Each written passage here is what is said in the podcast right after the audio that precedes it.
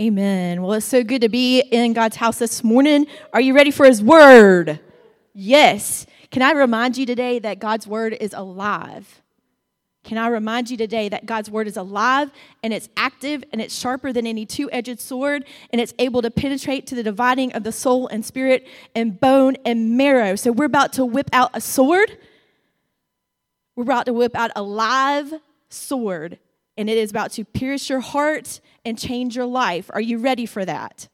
Amen. Okay. So today I've got just a um it's just probably a one-part sermon sermon series because Pastor Jason will be back next week. He had to make a last-minute trip to North Alabama today. Um so whenever you are called to preach and you're married to a traveling preacher and he's got to go away last minute, you better be ready. So guess what? God already had a word stirring in my heart.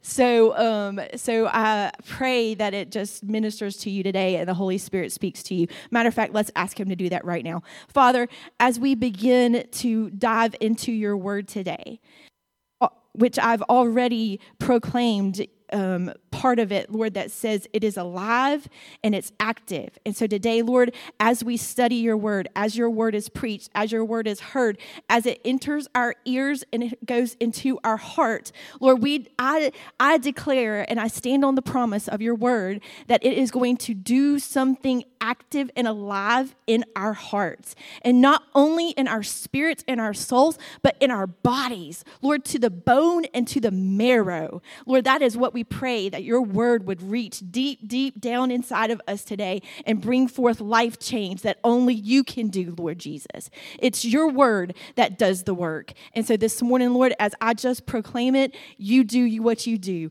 and you bring about everything we need to hear today. Holy Spirit, speak to our hearts in Jesus' name. Amen. Amen. Amen. So I'm just going to start just as a, it's a one part sermon. Maybe Pastor Jason might pick it up next week. I'm not sure. But this is what God's given me for today. Um, it's called Hidden with Christ. Okay. Um, to begin with, I made I made like a graphic design for it, and it said "hidden in Christ." But then I started thinking, you know, I was like, you know what? That's the wrong part of speech. The word actually says "hidden with Christ." Let's read it this morning. Let's go to Colossians three, and we're going to read Colossians three one through three. And I'm just going to dive. This is our main scripture for today, and we're just going to see how Jesus wants us to be hidden with Him. And it starts off with this: Since then you have been raised with Christ. You've been raised with Christ? Yes, amen. Set your hearts on things above where Christ is, seated at the right hand of God. Okay? So he wants us to set our hearts on things above. And that's where Jesus is. And he's seated at the right hand of, he- of God. Does anybody ever just sit and think about heaven like I do? Does anybody think about it? Like, like I want to go there. Okay, I'm I'm ready, man. I'm ready. I love Jesus. He's my Lord and Savior, and I will preach Jesus until He is ready for me to come home. And sometimes, Lord, I just say, Lord, I'm ready to go home. I want to go home. And uh, I told Mom this week I was really missing my dad, and I was like, man, do you ever just long for heaven? Like you just want to just just so so God wants us to set our hearts on things above where Christ Jesus is seated at the right hand of God. And then it says set your minds on things above, not on earthly things. All right, so here we've got our hearts, we've got our minds, and they need to be set on things above. All right, so here's Colossians 3 3 is where we're going. For you died, and your life is now hidden with Christ in God. Okay, so you are hidden with Christ in God. This this kind of reminded me of a game we used to play. Let me see. I need some I need some teenagers. Dawson, Dylan, will you come help me? Who who we got over here? I can't see. Ty, Andrew, can you come help me? Okay, just stand right here. All right. So I was introduced to this game as a kid. All right, have you guys ever played hide and go seek? You have? Awesome. Have you guys ever played seek and go hide? No? Okay, I'm fixing to show you a new game. Okay, all right, Andrew, Dawson, Dylan, you guys come over here. stand right here with you. You stand with Andrew. All right, Ty, you go over there. All right. So it's the opposite of hide and go seek. Okay? So the the the game is one person hides. So Ty, you, you, you guys close your eyes. Okay, close. Okay, go hide. Okay. All right. And so these guys are waiting, and when they when you know you go one, two, three, you know you do the count. And what's the thing you say? Ready or not? Here I come. All right. So now these three guys have to look up and you've got to go find Ty. When you find Ty, you hide with Ty. Okay? It's the opposite of hide and go seek. It's seek and go hide, right? All right, so nobody tell him, but where's Ha? Go find him. Dawson, you go that way. Maybe, yeah, yeah. Did you hear me? All right, get down, get down. Okay. Guess what, Dawson? You're the last one to find him, so guess what you are now? It. Okay? So that's seek and go hide. Thank you guys. Give them a hand. They did great. All right. So seek and go hide is you go and you hide with the person that has hidden, okay? Opposite of hide and go seek. So just wanted to give you that illustration because here the Bible is talking about that we have died. Old joy, gone, right? And now my life is hidden with Christ in God. Okay? So we're going to just break down this scripture. I wanted to give you that illustration just so you would realize that we're hiding, we're hidden with Christ in God. I'm going to break that down for you, okay? There's so many things um, in the Bible that talks about a hiding place. Let's read Psalm 32 7.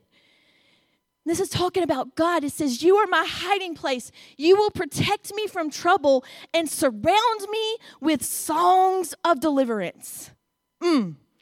Psalm 17, 8 says this Keep me as the apple of your eye, hide me in the shadows of your wings.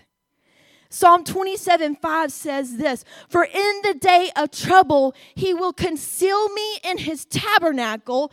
In the secret place of his tent, he will hide me. He will lift me up on a rock. Have you ever been in a moment of your life where you just want to hide in God? As I was thinking about this, I was like, this sermon is an introvert's dream come true right? Because sometimes we just want to, as introverts, we just want to go and hide. But I want to tell you today, that's not what God's talking about. Because He has called us. Uh, we're not we're not called to hide from God or called to hide from people, but He has called He has given us a hiding place in Him, and and I want to tell you about that today because there's someone in the Bible who understood the concept of God hiding them. Okay, so we're fixing to go to the Old Testament. Let's go to First Kings. We're going to talk about an evil king of Israel. I'm going to go to First Kings 16, and we're going to talk about Ahab and he's he has become king. I want to go to go to 1 Kings 16. Oh, Scott, you're already there. 29. So if you have your Bibles, turn in the Word of God t- with me. And it says, In the 38th year of Asa, king of Judah, Ahab, son of Omri, became king of Israel, and he reigned in Samaria over Israel 22 years. Ahab, son of Omri, did more evil in the eyes of the Lord than any of those before him. So, this is a bad king. He's a bad dude, a bad enemy. Now, I want to tell you about God's man. And let's turn to 1 Kings 17 we're going to read verse 1 through 16, and we're going to talk about Elijah. Now, Elijah the Tishbite from Tishbe. I think if you're a Tishbite, you probably will be from Tishbe in Gilead. Said to Ahab, who's the wicked king, right? As the Lord, the God of Israel, lives, whom I serve, there will be neither dew nor rain in the next few years except at my word. Then the word of the Lord came to Elijah Leave here, turn eastward, and do what? What does it say? What does it say? Can you say it again? Hide in the Kerith ravine east of the Jordan. You will drink from the brook, and I have directed the ravens to supply you with food there. So Elijah is hiding. Who is he hiding from? Ahab. Because he has just said to him, There is not going to be, this is what the word of the Lord says, there is not going to be rain nor dew until I say it as we have seen over this very hot, hot summer with little rain, that rain is very important to the environment, right? If you have a garden or if you're growing anything, rain is very, very important. We have a, um, a garden that's at mom's that, that two years ago during COVID 2020, it was like miraculous garden. It was like God just blessed the earth in 2020 and everything produced and provided, and it was great. Man, we were putting up peas for days, you know? Well, this year, um, it's been super hot. Has anybody else noticed that it's been super hot? We haven't had a whole lot of rain. Well, now we're going out to pick. The grass has overcome. Um, the, the peas are like, you know, this this big on the vines and, and it's just not producing, you know. So rain is so very important to to us, right? So this is the same uh, the same back in Elijah's day today, rain was very important. And so Elijah says there's not going to be rain, there's not going to be rain.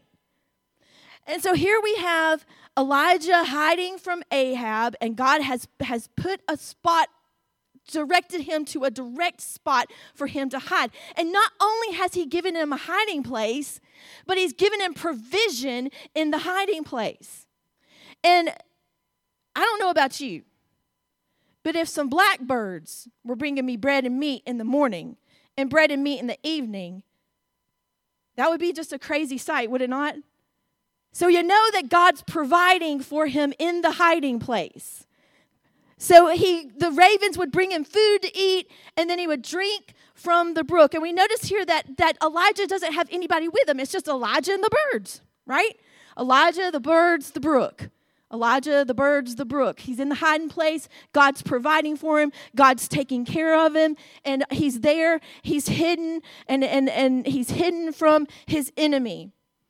Then we see in verse 7 that sometime later the brook dries up. Because what? There had been no rain. That's right. There had been no rain. And then the word of the Lord came to him, came to Elijah, and he says, Go at once to Zarephath in the region of Sidon and stay there. I have directed a widow there to supply you with food. So he went to Zarephath. When he came to the town gate, a widow was there gathering sticks. He called to her and asked, Would you bring me a little water in a jar so I may have a drink? As she was going to get it, get it, he called, and bring me, please, a, pre- a piece of bread. As surely as the Lord your God lives, she replied, I don't have any bread, only a handful of flour in a jar and a little olive oil in a jug. I'm gathering a few sticks to take home and a meal to make a meal for myself and my son that we may eat it and die. Elijah said to her, Don't be afraid. Go home and do as you have said But first, make a small loaf of bread for me from what you have and bring it to me, and then make something for yourself and your son. For this is what the Lord, the God of Israel, says The jar of flour will not be used up, and the jug of oil will not run dry until the day the Lord sends rain on the land. And she went away and did as Elijah had told her. So there was food every day for Elijah and for the woman and for her family. For the jar of flour was not used up, and the jug of oil did not run dry, in keeping with the word of the Lord spoken by Elijah. So here we have Elijah in a second hiding place. This time, God uses someone to help him in the hiding place. And not only does he have someone to help him, but God is continually providing for him in the hiding place. In the middle of the drought, God was hiding Elijah.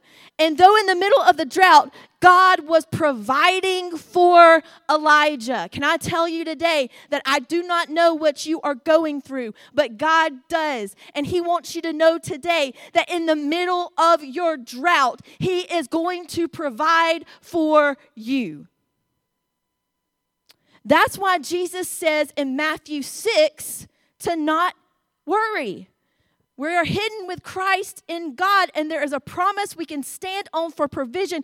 Let's look at what Jesus says about this. Jesus says in Matthew 6 25, He says this. This is Him talking. If you've got a Bible that you've got open, these are letters in red. This is Jesus' words, and this is what He says to you. He says, Therefore, I tell you, do not worry about your life, what you will eat or drink, or about your body body, what you will wear.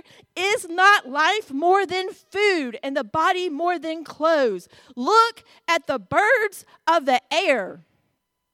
He could have said, See those ravens? You know, the ones that fed Elijah?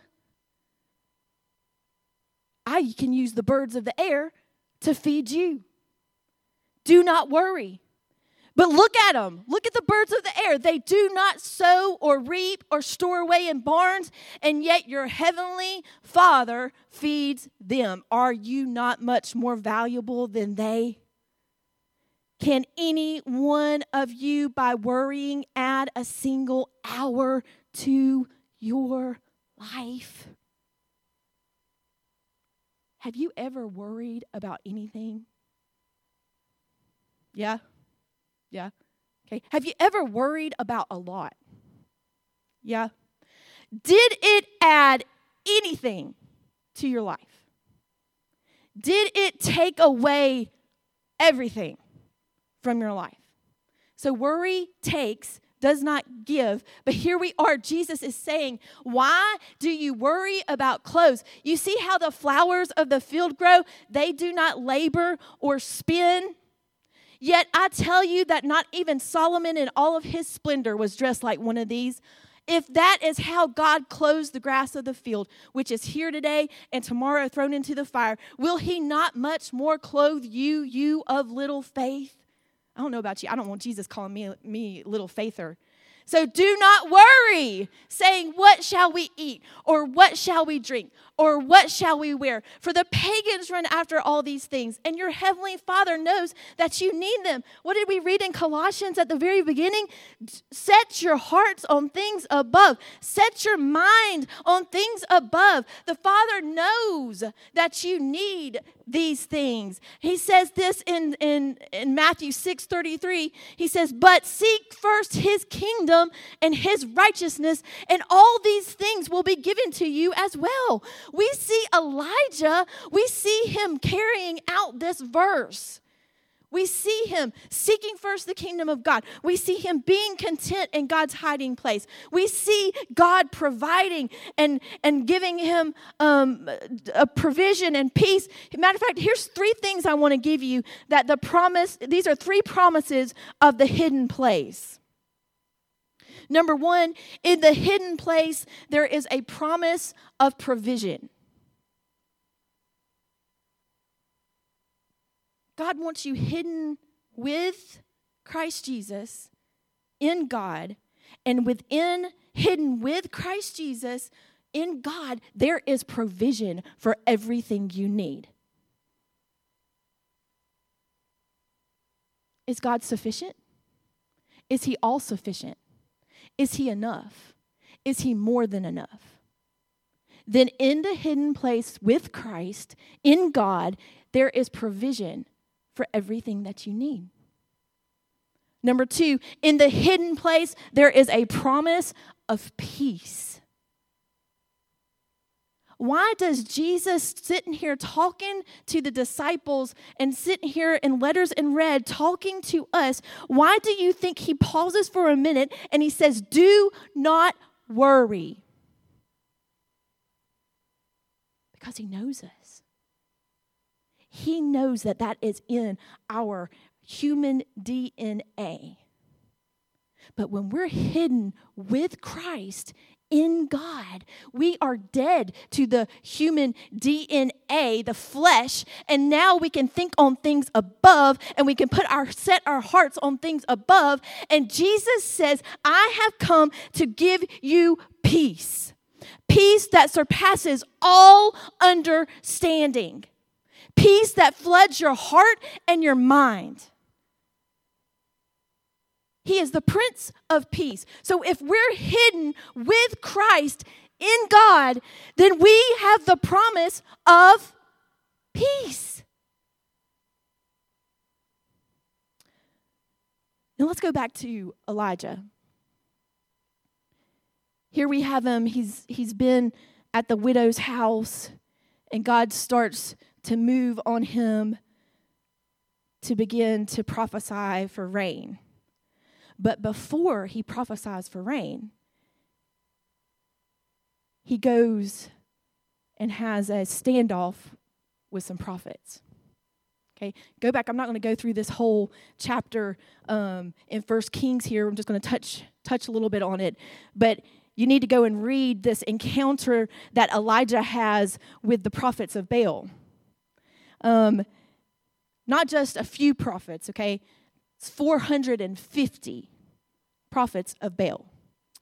And he says, let's see whose God is God. He said, let's build an altar, and whoever's God lights the, lights the altar with fire, he's God.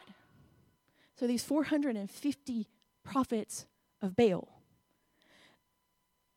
gather around the altar, begging their little g God to light the fire on the altar.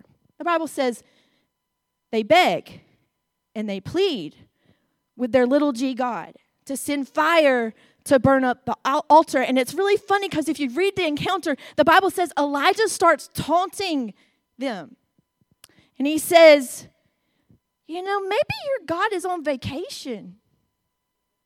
You know, maybe he's gone to Hawaii and he's sitting over there in the sun and he just does not hear you. Or maybe your little g God is asleep. That's what little g gods do. They sleep. You're begging, you're pleading, you're asking him to light the altar with fire, and your little g God is asleep. Or maybe he just can't hear you and they start screaming even louder and they're all day long they ask their little g God to light the fire. And little g God doesn't do it because 1 Kings 18:29 says this.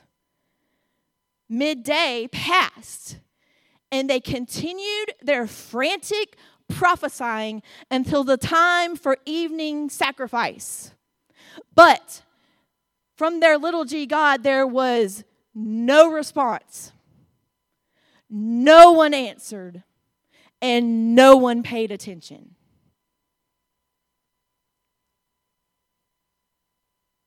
But then Elijah calls down fire from heaven. But before he does, he says, I want you to get water and I want you to soak it. I want you to soak the altar and I want you to just pour water till it's just drenched all over the altar and pour it on the stones around the water. And we will see whose God is God. And he asks God to light the fire, and the fire comes and consumes the altar, consumes the stones, consumes the stones. I know we got some guys in here who's made some fires. And you build a little stone wall around your fire. Does the fire ever consume your stones? Okay. God's fire does. Consume the stones consumed the water, even licked up the water that was in the trenches. That was the power of God. And Elijah knew that God was going to do what he had promised because he had been in the hidden place twice with God and he had seen God provide and he had seen God do miracles. He had seen God raise the widow's son from the dead. He had knew God and he knew that God when when he asked God to do what he was asking God to do that he was going to do it because he had been in the hidden place with Him. So, in the hidden place, number three, there is a promise of power to conquer the enemy. In the hidden place, there is a promise of power to conquer the enemy. So Elijah slaughters 450 prophets of Baal. The people of Israel rejoice and they say, Yes, God is God and he slaughters the prophets of Baal. But he it's like Elijah looked at God and was like, God, you still did not show up exactly the way I thought you were going to show up. Because in 1 Kings 19, go there with me. Because not only was Ahab a horrible, evil king, he had a horrible, evil wife. And 1 Kings 19 1 says this Now Ahab told Jezebel everything Elijah had done and how he had killed all the prophets with the sword. Jezebel sent a messenger to Elijah to say, May the gods, little g gods, deal with me, be it ever so severely, if by this time tomorrow I do not make your life like the one of them. That was my Jezebel voice except it probably was a lot more evil than that. So, Elijah was afraid. Do you see that? Elijah was afraid. You ever been afraid?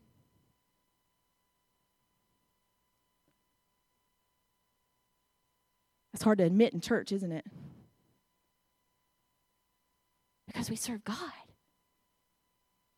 But have you ever been afraid?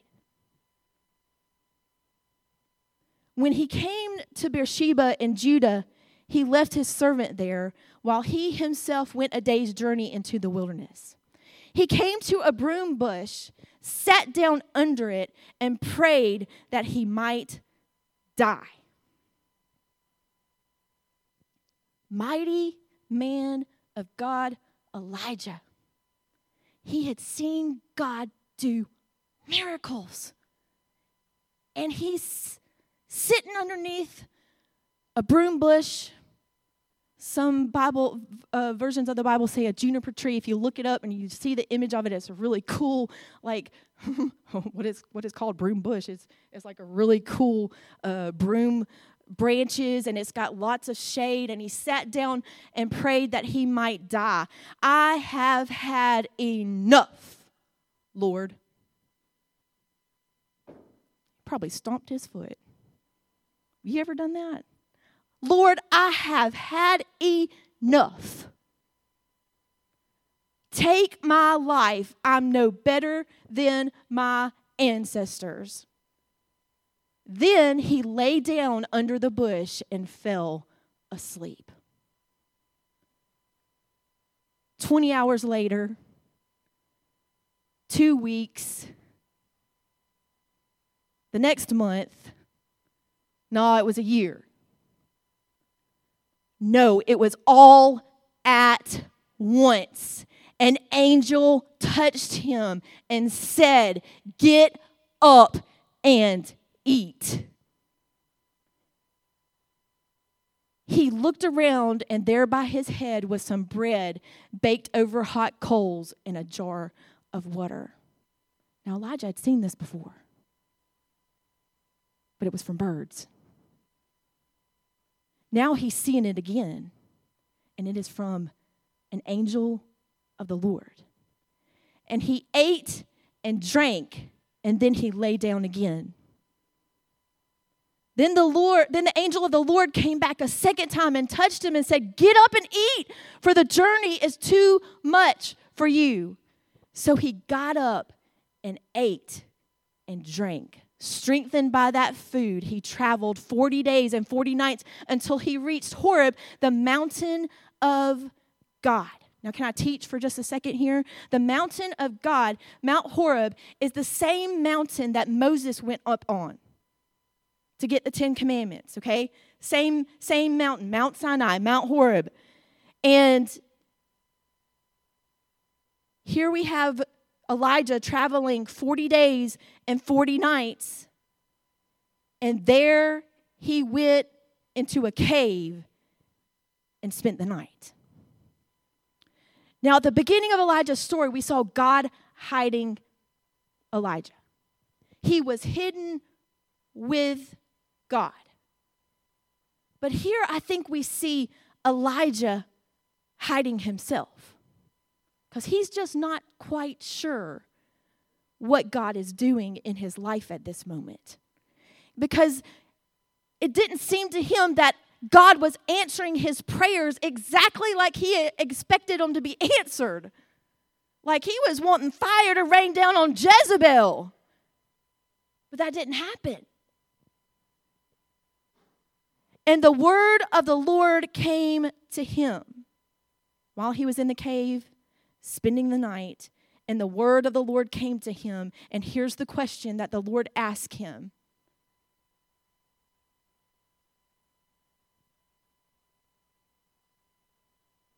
And this is in verse 9. Scott, if you'll go back to that. There he went into a cave and spent the night, and the word of the Lord came to him What are you doing here, Elijah? What are you doing here, Elijah? What are you doing in this cave? Elijah, what are you doing here? He replied, I've been very zealous for the Lord God Almighty. The Israelites have rejected your covenant. They've torn down your altars and they put your prophets to death with the sword. I am the only one left. And now they're trying to kill me too. Elijah, what are you doing here? The Lord said, Go out and stand on the mountain in the presence of the Lord, for the Lord is about to pass. Elijah, you've run to the cave, and you didn't run to me. But here I am. I'm about to show you myself. Then a great and powerful wind tore the mountains apart and shattered the rocks before the Lord. The Lord was not in the wind. You ever had a wind come against your life like that? That it seemed like it was going to shatter you? Then, after the wind, there was an earthquake. But the earthquake wasn't from the Lord. And then after the earthquake came a fire. Lord was not in the fire.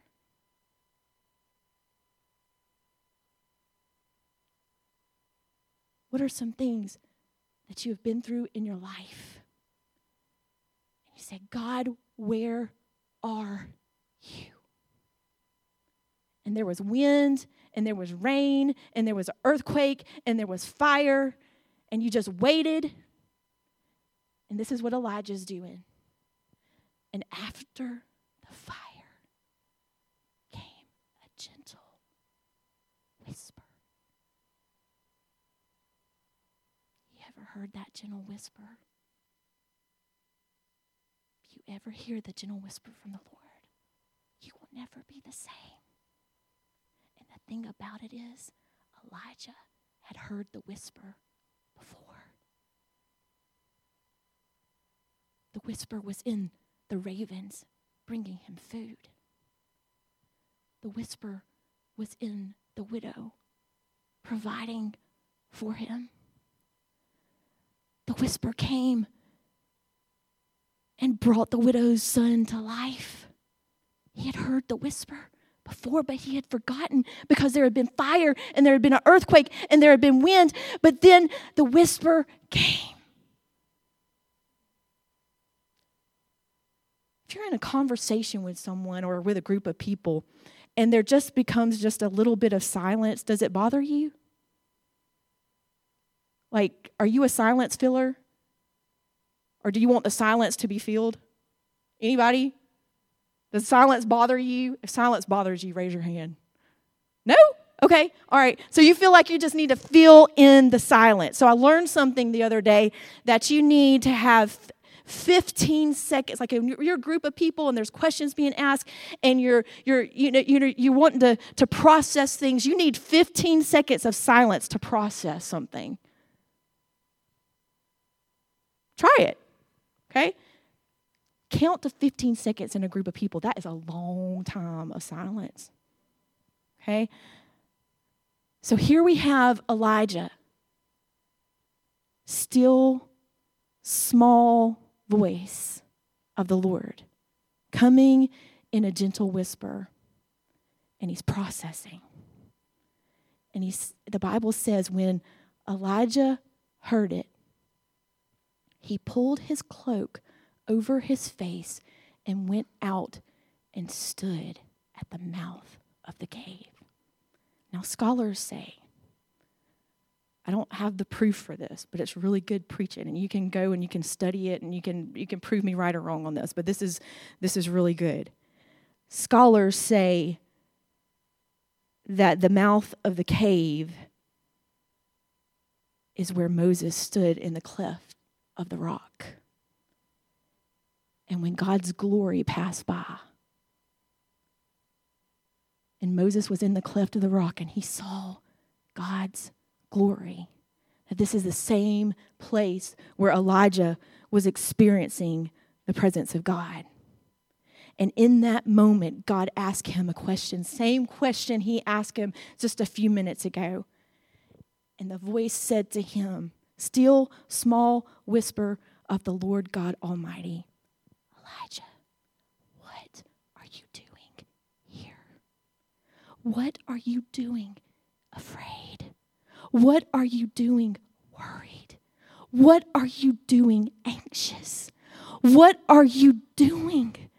You've seen me provide with the ravens. You've seen me provide with the widow. You've seen my goodness. You've seen my faithfulness. You've seen me move. Don't you know that I've hidden you and you are hidden with me and, and I am good? What are you doing here, Elijah?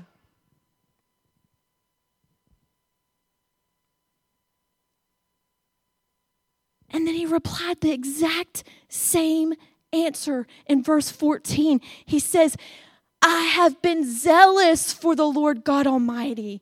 The Israelites have rejected your covenant. They've torn down your altars and they put your prophets to death with a sword. And I am the only one left. And now they're trying to kill me too. The Lord knew he was going to answer this way. And he says to him, The Lord said to him, Go back the way you came and go to the desert of Damascus. And when you get there, you anoint Hazael king over Aram. Also anoint Jehu, son of Nimshi, king over Israel. And you anoint Elisha, son of Shaphat, from Abel Meholah, to succeed you as prophet. Jehu will put to death any who escape the sword of Hazael, and Elisha will put to death any who escape the sword of Jehu. Yet I reserve 7,000 in Israel. I, I, I, Elijah, you're not the only one left because I've hidden other people. I've hidden 7,000 people in Israel. All all whose knees have not bound to, bowed down to Baal and whose mouths have not kissed him. Elijah was not the only one that God had hidden. He had hidden 7,000 for him. But in the deep, deep, dark, mully grubs of the cave, Elijah was thinking he was the only one left. You ever been there? You ever thought, I am the only one in my family serving God? I'm the only one in my office who even has an inkling of what the Word of God says. I am the only one.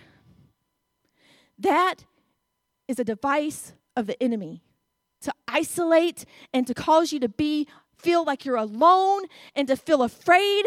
But God says there's there's 7,000 that I've set aside in Israel. You are not alone. Matter of fact, my word says that I will never leave you nor forsake you, that I will be with you, and so you are not alone. And so today the Lord's calling us to be hidden with Christ in him. I'm fixing to show you something really cool. And this is what God wants to declare over you. Turn to Isaiah 49. We're going to read verse 1 through 2.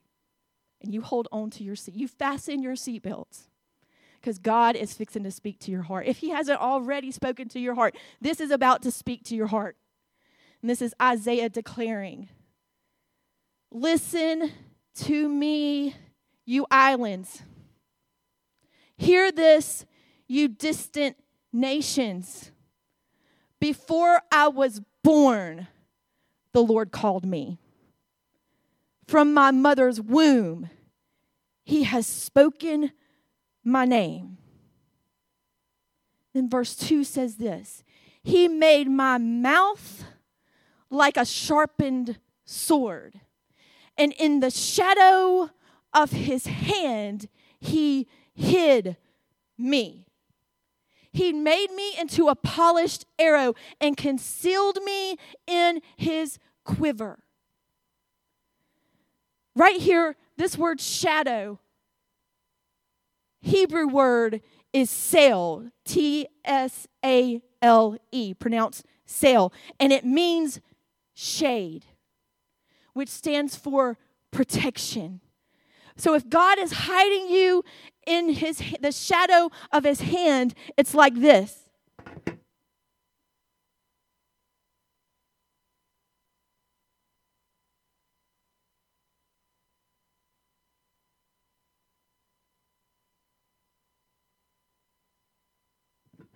Don't you want to be there? Shadow of his hand? We're getting ready to take off, okay? Hold on. Isaiah 49 16 says this See, I have engraved you in the palms of my hands. Your walls are ever before me. I'll tell you one more story and then I'm done. But I want to take you to John 20, 24 through 29. And this is about this is where we're going to land. Now Thomas, also known as Didymus, this is the end of John. Jesus has gone to the cross, died on the cross, rose again, resurrected Savior. And here we have Thomas. He was one of the 12 and he was not with the disciples when Jesus came. So the other disciples told him, We have seen the Lord. But he said to them, Unless I see the nail marks in his hands and put my finger where the nails were and put my hand into his side, I will not believe. So a week later, his disciples were in the house again. This time, Thomas was with them. And though the doors were locked, though the doors were locked, Jesus came and stood among them and said, Peace be with you.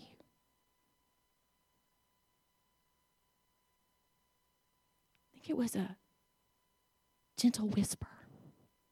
Got to thinking about this, and I was thinking about the storms and the winds and the waves.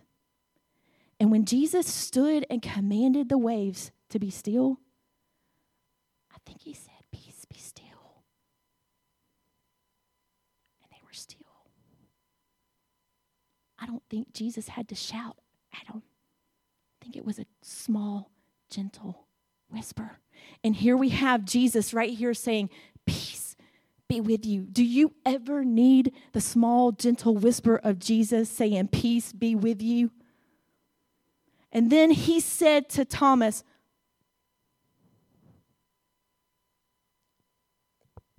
Go ahead, Thomas.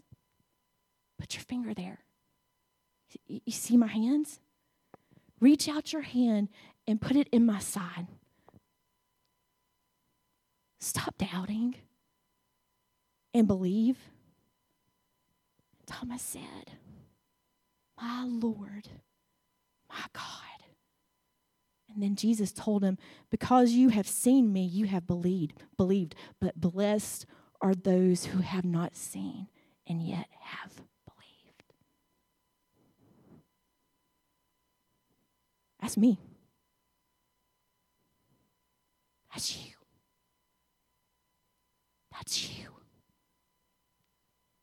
Said, Blessed are those who have not seen and yet have believed. You know what? I don't know this as a fact, but it would be so awesome and cool. But the word says it. You know what I think Thomas saw when Jesus held out his hand? Not only the nail prints, but his name. Thomas. Joy. The Bible says that my name is engraved in the palm of his hand. And that he does this. But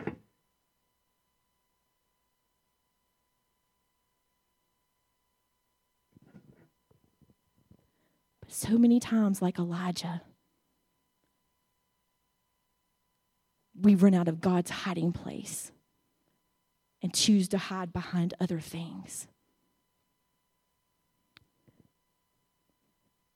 Illustration at the beginning of the sermon. We're hidden with Christ in God. So that's where we need to be hiding. We need to be hidden in Christ. But when the waves come and the storms come and the earthquake comes and the fire comes, you know where we run to hide to?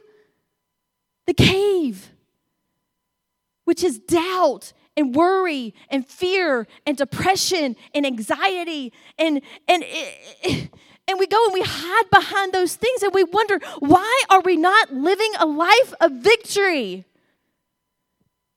when all Jesus is saying is I want to hide you in my hand. So I'm going to end with this. Maybe today you are experiencing the wind and the earthquake and the fire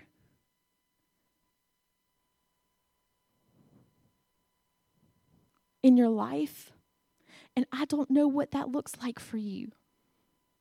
I know the winds and the fires and the earthquakes I've experienced in my life.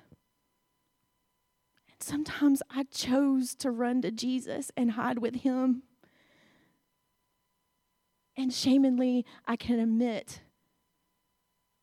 more than a few times I've chosen to run and hide with fear and anxiety. And the Lord is asking you today, what are you doing here? What are you doing in the cave when I want to hide you in the palm of my hand?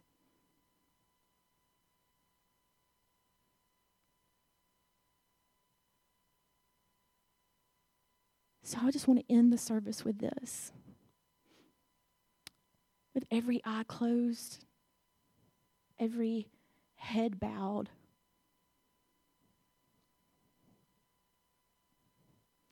If at any moment during the declaring and the preaching of the Word of God, which is alive and is active, if at any moment today the Holy Spirit has dealt with you about where you're hiding, I want you to raise your hand. See those hands.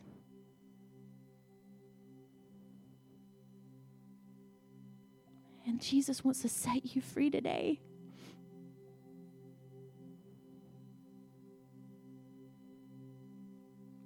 If at any moment during the Word of God being preached, and the question of what are you doing here? Pierced your heart and made you want to say, Jesus, I just want to be hidden in you, with you, in God.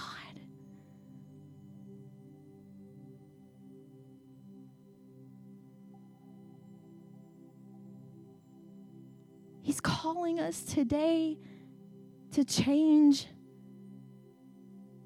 our hiding place, to be hidden with Him.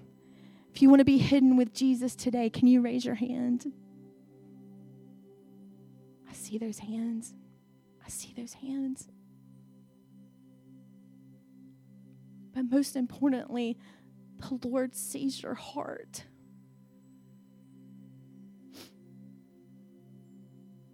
And He's wanting you to see His hand today. And He is wanting to hide you in the shadow of His hand today. And He wants you to see your name engraved on the palm of His hand. He wants to call out the Thomases today and say, Why do you doubt? Just believe. So if you want to respond to anything that the Holy Spirit is asking you today, I'm going to ask you to be bold and to be brave and to come to the altar and give everything to the Lord today. So I'm opening the altar up. If you want to come and just receive what Jesus has for you today, show you your name written on his hand. I'm going to open it up for you.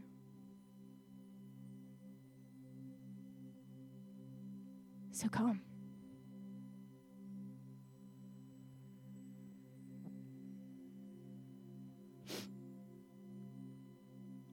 Time to stop hiding in places we don't need to hide.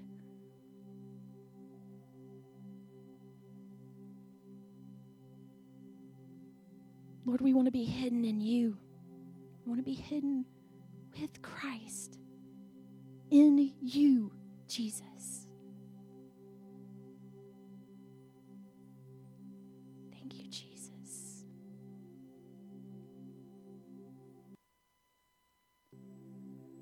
Jesus. I want to give you the opportunity.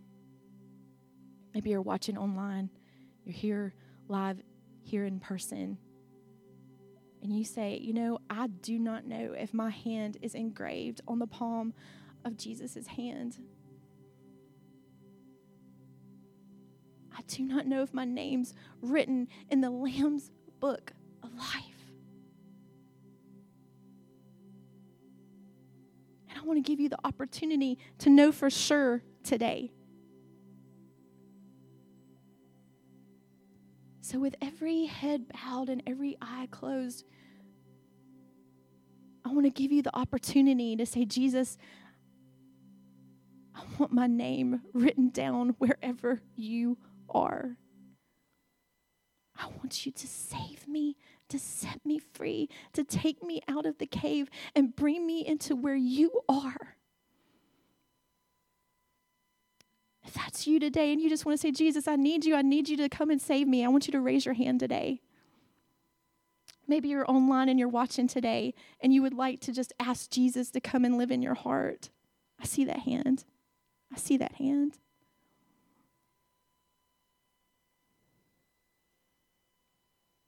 Come on, church, let's pray. I want you to repeat after me. Say, Jesus, thank you for dying on the cross for me.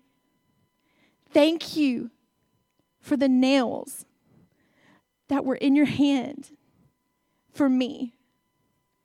Jesus, come into my heart. Change my life. Forgive me of my sins. Set me free. I love you, Jesus. In your precious name. Amen. Hallelujah. Hallelujah. I'm just going to leave the altar open for just a few minutes. If anybody would like prayer or need prayer, come on up.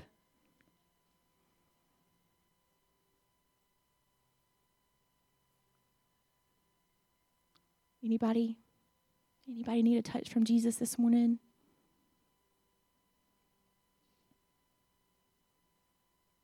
All right, let me pray over you then. Jesus, we thank you for your word. We thank you that as we go this week, we thank you that you are going to go before us, walk before us, prepare the way before us, be the voice behind us, saying, Walk this way. And Father, we thank you for the word that in Colossians 3 3 that says, We are hidden with Christ in God. And so this morning, Lord, we ask that you hide us in the shadow of your wings, in the shadow of your hands. And this morning, Lord, we thank you for your goodness. We thank you for your faithfulness. Lord, we thank you for the miracles and the, the wonders that you work in our life. And we just praise you for that, Jesus.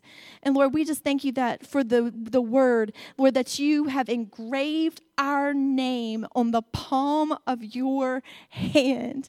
And Lord, that means you never, ever, ever forget us. We're never, ever, ever alone. And so this morning, we thank you for this. We thank you for your presence. We thank you for your peace. We thank you for your promises. And we thank you for your power that will help us go this week and live a life full of victory. And we thank you in your mighty and precious name, Jesus. Amen. Amen. You guys have an awesome week. Be blessed. We'll see you next week. Love you guys.